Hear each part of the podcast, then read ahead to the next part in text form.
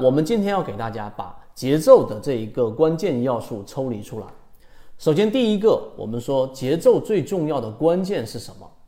就是你不要轻易的定义自己的交易模型。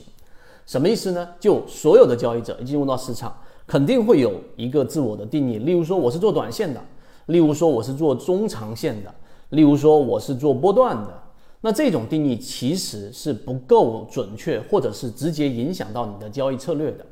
那为什么我说这个定义那么重要呢？因为在我们的交易当中，其实圈子在一直给大家复制的或者分享的交易模式，更多的是以低吸的交易模式为主，并且呢以中线加波段的交易模式为主。尽管近期圈子已经给大家做了一个非常短的航线关于 T+0 的，但圈子对于 T+0 的这一个板块定义，它就是一个锦上添花，并不是所有人都需要的。所以呢，你对自我的定义不要现在就定下来，你可以把自己定义为一个模型不断优化的交易者，这是第一。第二，更重要的是关于节奏的一个理解，就是我们所说的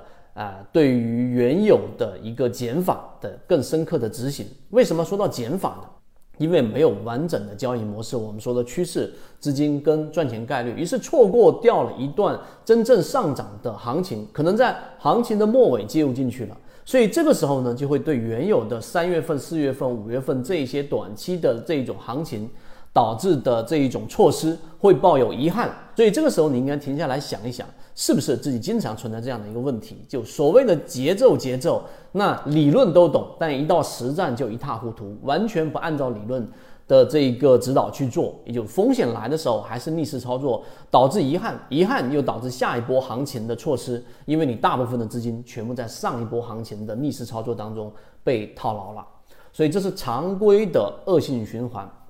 这个循环必须得走出来。第三个也是我们所说最关键的，就是你要找到不确定性和确定性当中的一个空隙和溢出利润。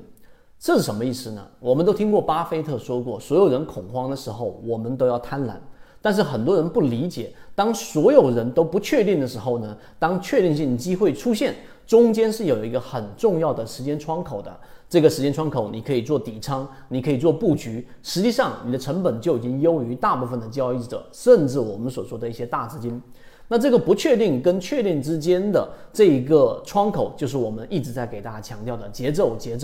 的一个关键，其实就是我们所说的确定性出现了，但市场大部分的氛围全部都处于我们所说的这一种不确定的因素，这是第一个阶段。